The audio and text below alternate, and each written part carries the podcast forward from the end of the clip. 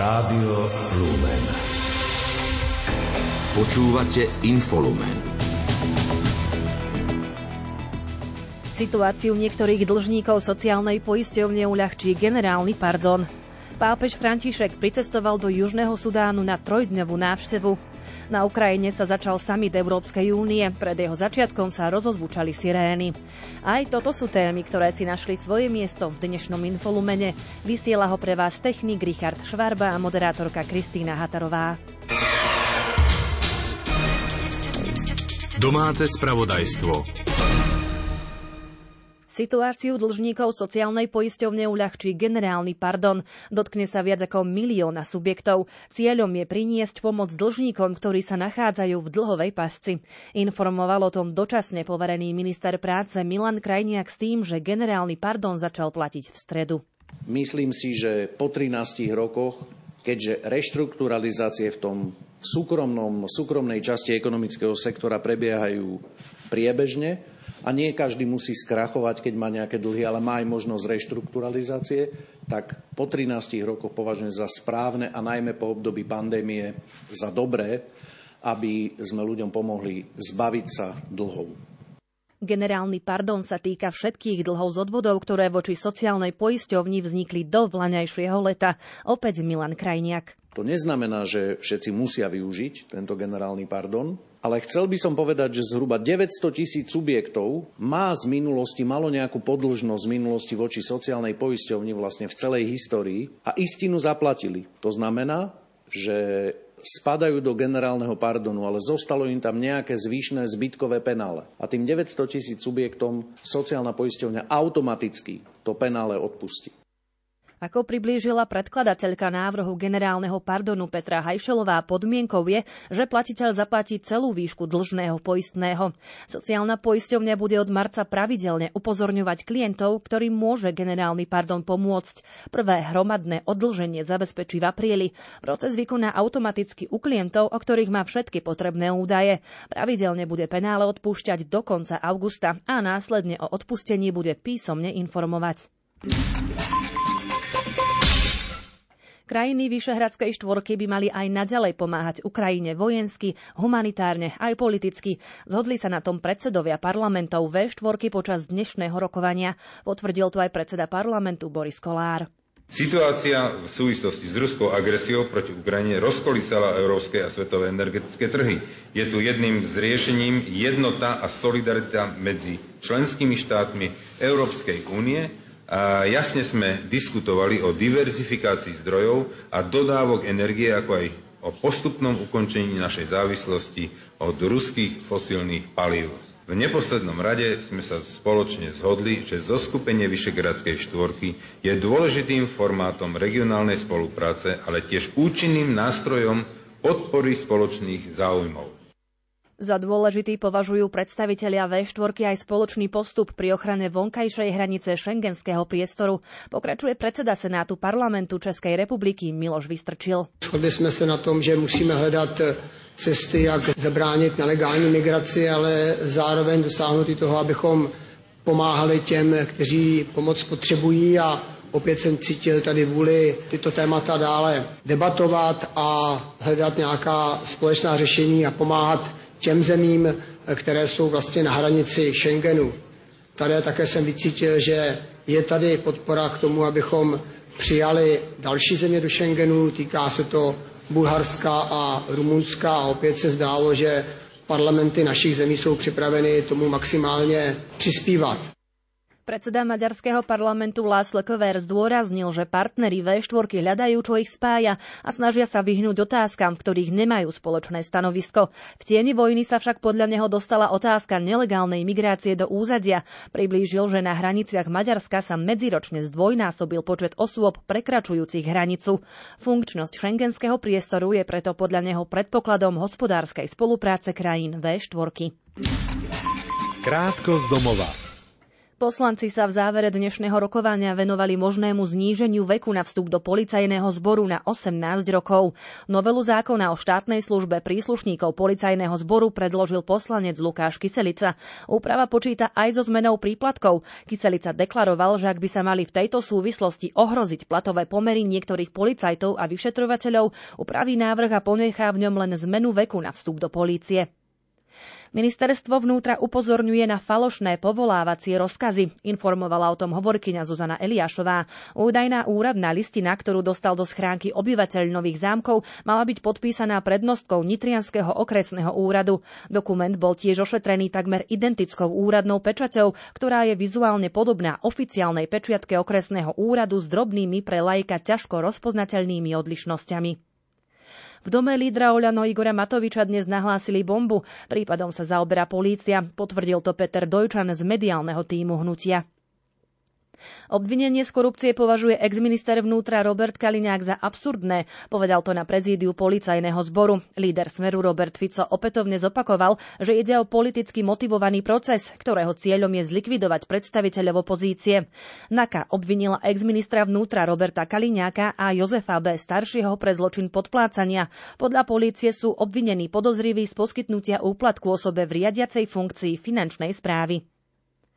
Bývalého riaditeľa Národnej kriminálnej agentúry mala obviniť policajná inšpekcia. Informujú o tom aktuality SK, podľa ktorých má obvinenie súvisieť s podozrením z vynášania z polície. Branislav Z podľa portálu zatiaľ uznesenie nemá. Úrad inšpekčnej služby prípad nebude komentovať. Nový rýchlostný obchvat Prešova bude v lete realitou, informovala o tom hovorkyňa Národnej dialničnej spoločnosti Eva Žgravčáková s tým, že na stavbe R4 Prešov Severný obchvat prvá etapa prebiehajú práce na nosných konštrukciách mostov a dokončujú sa vrstvy vozoviek.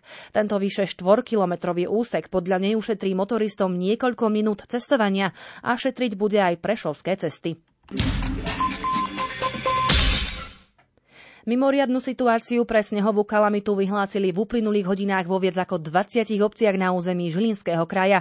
Ide o samozprávy z regiónov Oravy, Kisúc, Horného považia a Liptova. Informuje hovorkyňa z oddelenia komunikácie Žilinského samozprávneho kraja Eva Lacová. Správa ciest Žilinského samozprávneho kraja dnes v celom Žilinskom kraji, najmä v regiónoch Oravy, Kisúc, Liptova a Horného považia vyhlásila vzhľadom na pretrvávajúce silné sneženie mimoriadnu situáciu. Silné sneženie komplikuje zjaznosť ciest. Snehová pokrývka dosahuje v niektorých úsekoch viac ako 10 cm. Najkomplikovanejšia situácia je na horských prechodoch. Všetky naše vozidlá a vodiči sú v teréne v nepretržitej prevádzke. Aj mesta Krásnu nad Kisucov a Liptovský Mikuláš už vyhlásilo mimoriadnu situáciu a druhý stupeň aktivity. Pokračuje Gabriel Lendel z Liptovsko-Mikulášskej radnice. Mimoriadná situácia je vyhlásená aj z dôvodu toho, že budeme očakávať e, finančnú pomoc zo strany štátu pri výkone niektorých činností na úseku miestnych komunikácií.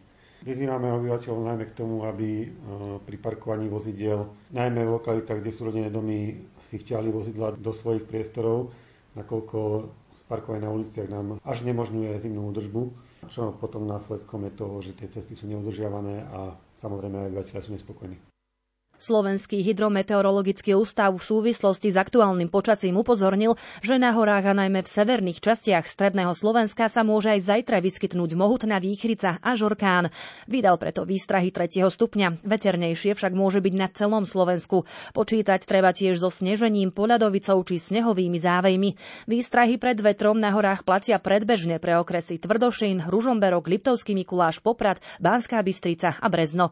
Vodiči by mali byť naďalej opatrní na väčšine západného a stredného Slovenska, kde sa môže tvoriť poľadovica.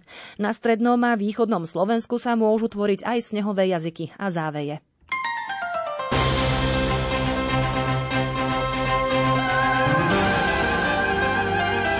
Z.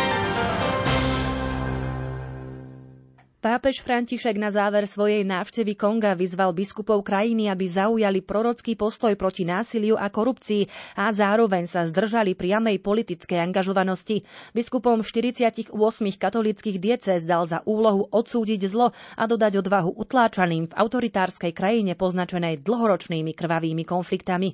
Od piatku jeho pastoračná cesta pokračuje v Južnom Sudáne. Viac povie Jan Sabol. Pápež počas svojho pobytu v Kongu odsudil korupciu, vykorisťovanie a chudobu v krajine bohatej na prírodné zdroje. Doslova hovoril o ukrižovanom ľude. František vyzval biskupov, aby boli v modlitbe blízko Bohu a blízko k ľuďom. Ich úlohou je byť nástrojom útechy a zmierenia pre druhých, liečiť rany trpiacich, zmierňovať bolesť smútiacich, pozdvihovať chudobných a oslobodzovať ľudí od mnohých foriem otroctva a útlaku. Pokiaľ ide o kňazov a iných pastoračných pracovníkov, František vyzval biskupov, aby podporovali synodálneho ducha. František nazval rastúce katolické komunity na africkom kontinente pľúcami univerzálnej cirkvi. V Kongu zažil mladú, dynamickú a radostnú cirkev. Podľa údajov Vatikánu sa približne polovica obyvateľov hlási ku katolíckej cirkvi. V dopoludnejších hodinách pápež dnes odcestoval do Južného Sudánu. Na púti mieru v hlavnom meste Džube ho od piatku sprevádzajú anglikánsky prímas Justin Welby a generálny moderátor škótskej presbyteriánskej cirkvi Ian Greenshields.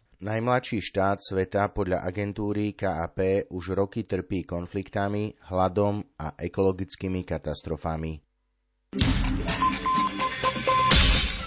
Poslanci dnes pokračovali v diskusii k návrhu na zákaz nedelného predaja. Predkladatelia z klubu Oľano chcú zmenou zákonníka práce zavrieť obchody okrem sviatkov aj väčšinu nediel v roku. SAS však trvá na tom, že zákaz nedelného predaja nikomu nepomôže, ale veľa ľuďom poškodí. O návrhu sa bude hlasovať vo štvrtok o 17. hodine.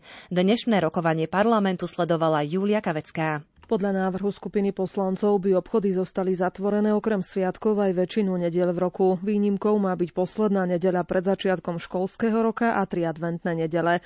Jeden z predkladateľov, Richard Vašečka, hovorí, že podľa zákona sú všetky nedele dňami pracovného pokoja. Napriek tomu má Slovensko vysoký podiel práce zamestnancov počas nedele oproti iným krajinám EÚ ten západný štandard by sme mohli priniesť na Slovensku a zadosť učiniť zákonníku práce, kde naozaj tam, kde to nie je nevyhnutné, nemusia predsa zamestnanci v nedeľu v deň pracovného pokoja pracovať. Na druhej strane navrhujú vypustenie zákazu pre niekoľko sviatočných dní, ktorých doteraz nebol umožnený predaj, a to 1. mája, 8. mája, 29.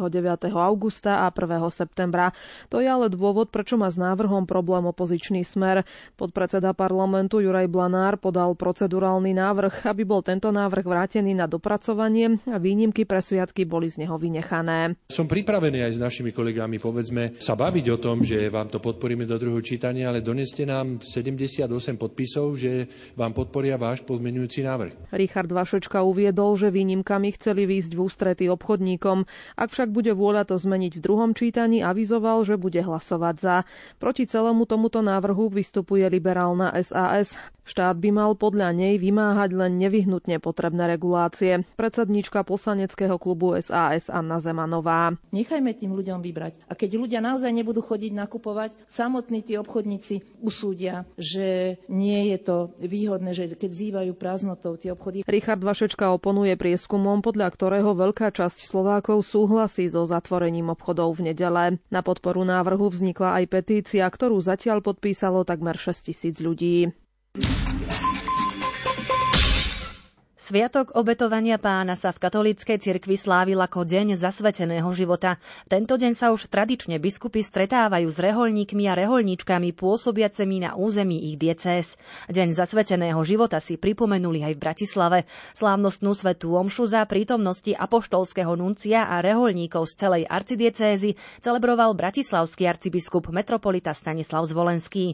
Bol pritom aj Peter Štancel. Slávnostná sveta omša s reholníkmi prebehla v dome svätého Martina. Arcibiskup Stanislav Zvolenský vo svojej homílii vyjadril vďačnosť za zasvetených, ktorí pôsobia na území celej arcidiecézy. Šťastný je ten národ, ktorý medzi sebou zasvetených bratov a sestry má. Zo samotného slova zasvetený vyplýva to, že niekto vstúpi osobitným spôsobom z vlastného rozhodnutia do priestoru, ktorý je svetý. Úlohou zasvetených je podľa bratislavského arcibiskupa šíriť svetlo vychádzajúce zo zasvetenia Bohu. Zasvetený život vo svojej podstate znamená, že človek zasvetený naberá do seba Ježišovo svetlo, aby potom osobitným spôsobom svietil pre ostatných bratov a sestry. Medzi ktorými žije.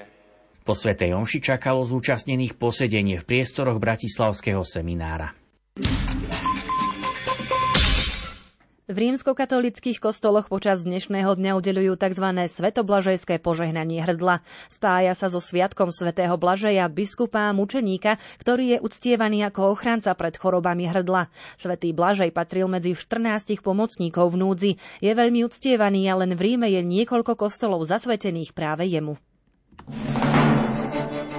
Správy zo sveta.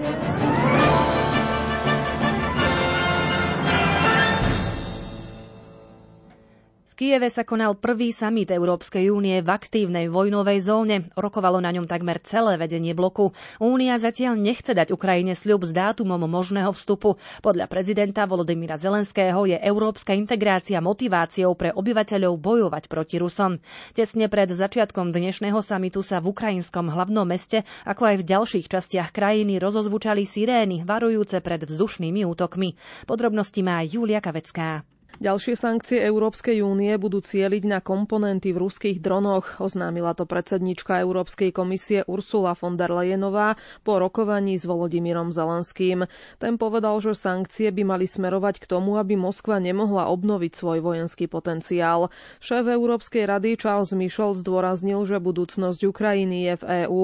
Šéfovia únijných inštitúcií dnes v Kieve podľa agentúry AFP ocenili ukrajinské úsilie pri snahe krajiny o vstup do únie, ale neoznámili časový plán. Kiev sa pritom usiluje o čo najrýchlejší príjmací proces a niektorí ukrajinskí politici v minulosti spomenuli vstup už v roku 2026. Von der Leyenová povedala, že Ukrajina potrebuje pri svojom úsilí o členstvo splniť určité ciele. EÚ dlhodobo zdôrazňuje nutnosť dokončenia potrebných reforiem. Zelenský medzi tým na telegrame uviedol, že jeho krajina nepremárni jediný deň na ceste k členstvu v EÚ. Prezident už skôr vyzval Európsku úniu na prijatie ešte tvrdších opatrení proti Rusku, ktoré takmer pred rokom napadlo jeho krajinu. O novom balíku sankcií rokoval s von der Leyenovou včera. EÚ počíta s prijatím ďalších sankcií na výročie vpádu ruských vojsk na Ukrajinu 24.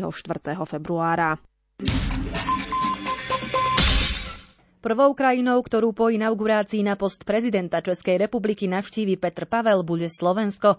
Už počas kampane avizoval, že na druhú zahraničnú cestu by išiel do Poľska, aby upokojil obavy, ktoré spôsobili výroky jeho súpera Andreja Babiša. Ten v debate povedal, že by Poľsku neposkytol vojenskú pomoc, ak by ich napadol iných štát. Následne by chcel Pavel navštíviť všetky susedné krajiny, pretože vzťahy s nimi považuje za kľúčové. O aktuálnom termíne jeho pracovnej cesty na Slovensko sa už rokuje. Máme rozjednané možnosti, naše týmy jsou v kontaktu, pracujeme na konkrétním datu. Předpokládám, že to bude opravdu hned e, po e, inauguraci, tak abychom dostali tomu slibu, že první zemí, kterou navštívím, bude Slovensko a že nebudeme nijak ztrácet čas. Takže předpokládám, že se nám to podaří udělat hned v tom týdnu po inauguraci. V hre je aj prípadná spoločná cesta na Ukrajinu s prezidentkou Zuzanou Čaputovou. Dodal však, že nemusí byť nutne viazaná na spoločnú cestu. Zatím se jednalo o nápad, který se líbil mně, pokud vím, tak se líbil i paní prezidence Čaputové. Otázkou je, jestli se ho podaří takhle zrealizovat, protože přece jenom cesty na Ukrajinu dnes nejsou úplně standardní vyžadují poměrně striktní bezpečnostní opatření. Nejezdí se napřímo, ale přes Polsko, takže je tam i součinnost s polskou stranou. A já myslím, že bude asi důležité si říct, že to, co chceme, je návštěva na Ukrajině, nemusí být nutně vázaná na tu společnou cestu. Bylo by to hezké, bylo by to symbolické gesto, ale rozhodně bych to nechtěl, nechtěl omezovat tím, že dokud se nám to nepodaří zorganizovat, tak ta návštěva neproběhne. Petr Pavel zdôraznil, že Česko a Slovensko sú si bez akýchkoľvek zveličení najbližšie jazykovo, kultúrne aj historicky. Pre budúcnosť vzájomných vzťahov bude podľa neho dôležité, aby zostali v otvorenej a pragmatickej rovine. Krátko zo sveta. Nemecká vláda chce údajne poskytnúť Ukrajine aj staršie tanky Leopard 1, avšak momentálne má problémy so zaobstaraním potrebnej munície. S odvolaním sa na vládne kruhy o tom informoval denník Die Süddeutsche Zeitung. Vláda v Berlíne podľa uvedených zdrojov schválila dodávku starších tankov typu Leopard 1 zo zásob zbrojárskeho priemyslu. Dodávky by sa mohli zrealizovať, keď budú tieto tanky opravené a pripravené na použitie. Norsko zakúpi pre svoju armádu 54 tankov Leopard 2 novej generácie od nemeckej spoločnosti. Nahradí tak staršie verzie týchto bojových vozidiel, z ktorých časť dodá Ukrajine. Objednávka nových tankov rozplánovaná na niekoľko rokov má Norsku umožniť zmodernizovať svoju flotilu 36 tankov Leopard typu 2 a 4. Severoatlantická aliancia vyzvala Rusko, aby si splnilo svoje záväzky vyplývajúce z novej dohody o obmedzení strategických jadrových zbraní START, platnej na teraz do roku 2026. Podľa vyjadrenia generálneho tajomníka NATO Jensa Stoltenberga sa spojenci zhodujú, že dohoda New START, ktorú predlžili pred dvoma rokmi, prispieva k medzinárodnej stabilite tým, že obmedzuje ruské aj americké jadrové zbrojné kapacity. Ruskom dosadené orgány na ukrajinskom polostrove Krím znárodnili približne 500 nehnuteľností patriacich popredným ukrajinským politikom a významným podnikateľom. Vláda tzv. Krímskej republiky informovala, že sa to týka okrem iných bývalého ukrajinského premiéra Arzenia Jaceňuka a oligarchov Ihora Kolomojského, Rinata Achmetova či Serhia Tarutu. Krímske orgány im zhabali banky a turistické či športové zariadenia. Spojené štáty a Južná Kórea aj napriek protestom zo strany KLDR uskutočnili už druhýkrát v priebehu jedného týždňa vojenské cvičenia. Pyongyang tvrdí, že takéto manévre len zvýšia napätie na kórejskom polostrove. Do spoločného leteckého cvičenia boli zapojené aj juhokórejské bojové lietadla typu F-35A a americké stíhačky F-22 a F-35B.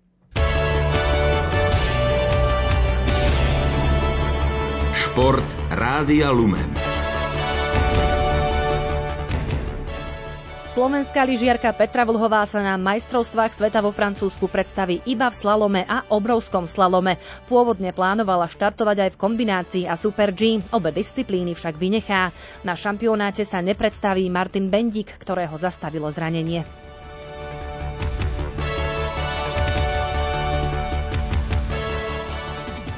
Hokejisti Dukli Trenčín zvíťazili v predohrávke 35.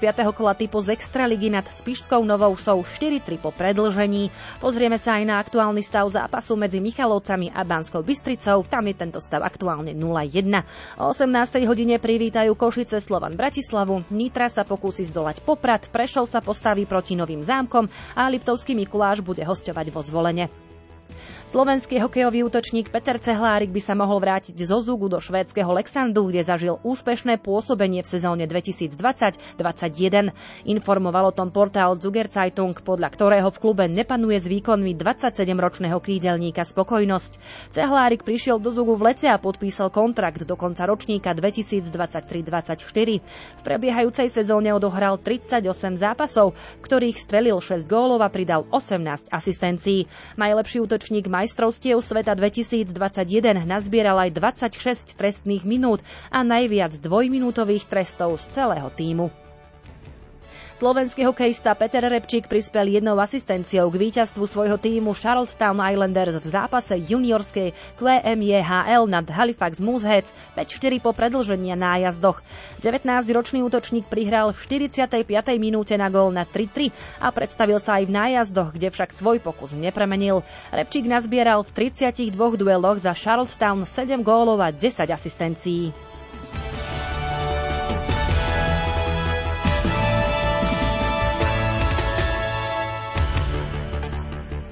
Holandská tenisová jednotka Talon Grigspor a slovenská dvojka Lukáš Klein nastúpia zajtra proti sebe v úvodnej dvojhre kvalifikačného duelu o postup na finálový turnaj Davisovho pohára.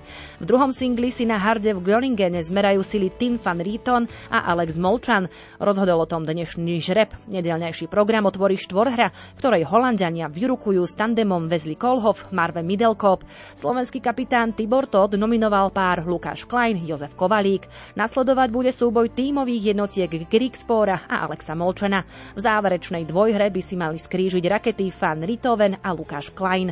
Slováci nastúpia bez deblového špecialistu Igora Zelenaja, ktorý ochorel. Pokračuje kapitán Tibor Tóth. Holandianov sme sledovali na tréningoch, potvrdili tú svoju veľkú kvalitu, ktorú majú, či v dvojerách, takisto aj v tej, aj v tej štvore. Akože by nás niečo prekvapilo, sa jedá povedať. Poznám jednotlivých hráčov aj z turnajov, takže vieme, čo hrajú, ako hrajú. Futbalisti Dunajskej stredy remizovali vo svojom záverečnom stretnutí v rámci zimnej prípravy na novú sezónu na ihrisku slovinského týmu FC Koper 1-1. Gól Fortuna Ligistu strelil v 69. minúte Želko Gavrič. Slovenský futbalista Samuel Mráz sa v zápase Cyperskej ligy blisol hetrikom. Zariadil ním triumf Anortosisu Famagusta nad Omniou Nikózia 4-1. Kmeňový hráč z Pecie Calcio prišiel do týmu len minulý týždeň a v základe nastúpil prvýkrát. Predtým pôsobil v druholigovom španielskom Mirandes. V dueli nastúpil aj jeho slovenský spoluhráč Erik Sabo, ktorý obdržal žltú kartu. Anortosisu patrí v tabuľke 9. priečka, Omonia je 5. Slovenský futbalista Michal Tomič je blízko k prestupu zo Slovácka do Slavie Praha. Dnes čakala 23-ročného pravého obrancu zdravotná prehliadka, po ktorej by sa mal stať hráčom zo šívaných. Slavia ho chce hneď po podpise zmluvy poslať na polročné hostovanie do Mladej Boleslavy. Tomič do Slovácka prišiel v roku 2020 zo Žiliny, predtým pôsobil v mládežnických kategóriách aj v Sampdorii Janov. V Lani sa objavil v nominácii slovenskej reprezentácie na prípravné zápasy v Čiernej hore a proti Čile, no Slovácko ho na stretnutia neuvoľnilo.